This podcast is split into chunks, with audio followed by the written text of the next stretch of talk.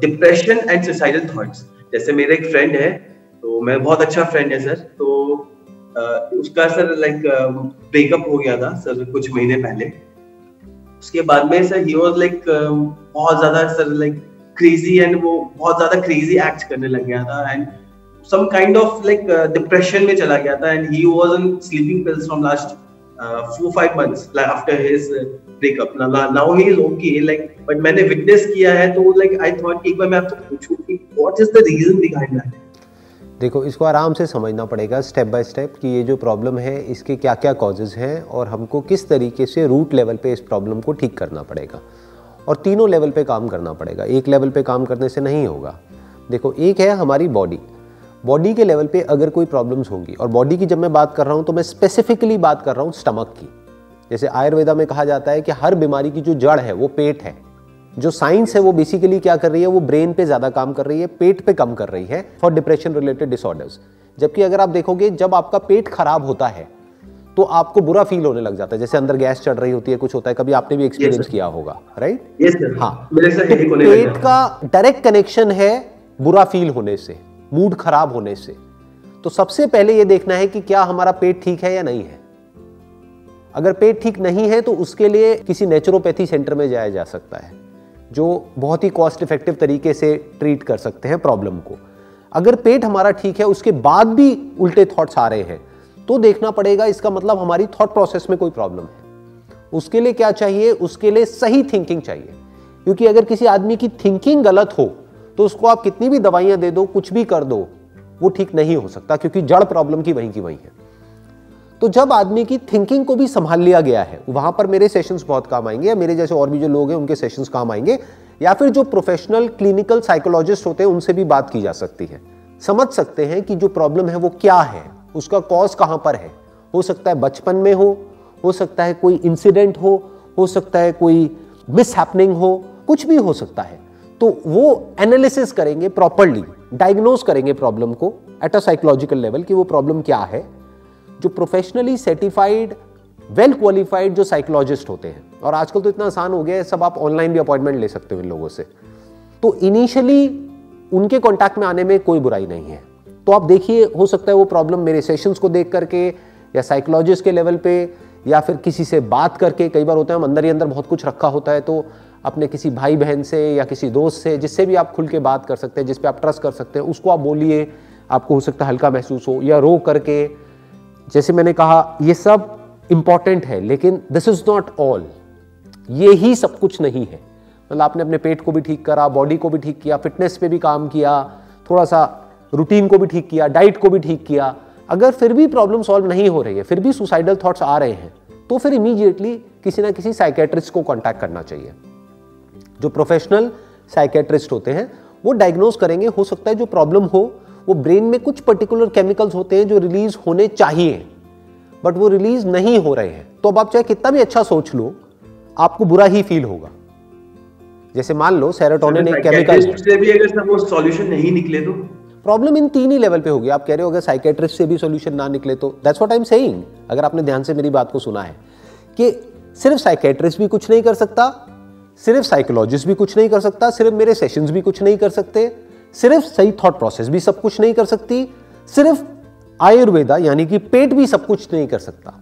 आप समझ गए? अगर आप किसी एक पे रिलाई कर रहे हो that is not a holistic approach आपको इन तीनों लेवल पे काम करना होगा, यानी अपने पेट पे भी ब्रेन पे भी और थॉट्स पे भी। इन तीनों लेवल पे आपको काम करना होगा।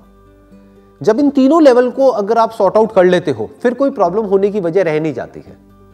फिर प्रॉब्लम हो ही नहीं सकती, फिर प्रॉब्लम कैसे होगी? खुद सोचो, दिमाग लगाओ। इसका मतलब या तो उसकी थॉट प्रोसेस में गलती है वहाँ पर कोई कमी है उसको हमने सॉल्व किया नहीं और दवाइयाँ दे रहे हैं तो सिर्फ़ उससे नहीं होगा। साथ साथ में सेशंस भी चलेंगे जो काउंसलिंग है वो भी चलेगी तो वो भी ज़रूरी है उसकी भी अपनी एक जगह है। लेकिन अगर ब्रेन में कुछ केमिकल से रिलेटेड प्रॉब्लम है तो अकेला साइकोलॉजिस्ट भी कुछ नहीं कर सकता वहाँ पे एक साइकेट्रिस्ट का रोल आ जाता है। मान लो अगर ब्रेन में सेरोटोनिन नहीं रिलीज़ हो रही है जिसकी वजह से मूड खराब हो रहा है तो कुछ मेडिसिन होती है स्पेसिफिकली जिससे अपनी ब्रेन को सेरोटोनिन मिलने लग जाती है मूड ठीक हो जाता है।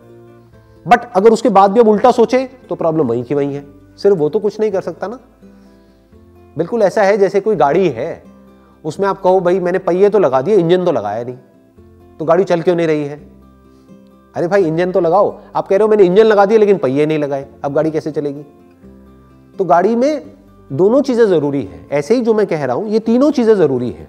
That is body mind mind मतलब थॉट्स जब मैं माइंड की बात करता हूँ तो मैं थॉट्स की बात करता हूँ। तीसरा क्या है? ब्रेन जब मैं बॉडी की बात कर रहा हूँ तो मैं पेट की बात कर रहा हूँ। क्योंकि बॉडी को जो भी इसेंशियल न्यूट्रिएंट्स चाहिए सही से काम करने के लिए जो भी हम खाते हैं उसको न्यूट्रिशन में कन्वर्ट कौन करता है? कहाँ होता है वो कन्वर्जन पेट में होता है। सर वो बॉडी राइट तो जब भी मैं बॉडी की बात कर रहा हूँ मैं पेट की बात कर रहा हूँ। अपने पेट को ठीक करो। नंबर वन माइंड की बात कर रहा हूँ तो अपने थॉट्स की बात कर रहा हूँ। ब्रेन की बात कर रहा हूँ तो ब्रेन में जो गड़बड़ हो रही है न्यूरोलॉजिकल लेवल पे उसकी बात कर रहा हूँ। तो इन तीनों लेवल्स पे काम करना होगा। तो वो अप्रोच होलिस्टिक हो गई। अगर तीनों को हमने संभाल लिया है तो प्रॉब्लम जड़ से सॉल्व होने के चांसेस हैं। टाइम हो गया? अच्छा। ये तो इसकी जड़ जैसे तो थॉट्स ही है ना। नहीं नहीं नहीं नहीं नहीं ये गलत है ये गलत थिंकिंग है। अब उसमें क्या होता है किसी की प्रॉब्लम है पेट के लेवल पे और कोई आकर के बोल रहा है अरे तू बहुत उल्टा सोचता है तू उल्टा क्यों सोचता है? या किसी की प्रॉब्लम है ब्रेन के लेवल पे वो आकर के उसको बोल रहे हैं, अरे, तू हमेशा उल्टा क्यों सोचता रहता है? तू नेगेटिव क्यों सोचता है? पॉजिटिव सोचना पॉजिटिव सोचना। वो पॉजिटिव थिंकिंग एक लेवल तक काम करेगी। अगर ब्रेन भी उसका साथ दे और पेट भी उसका साथ दे तो वो एनहेंस हो जाएगी।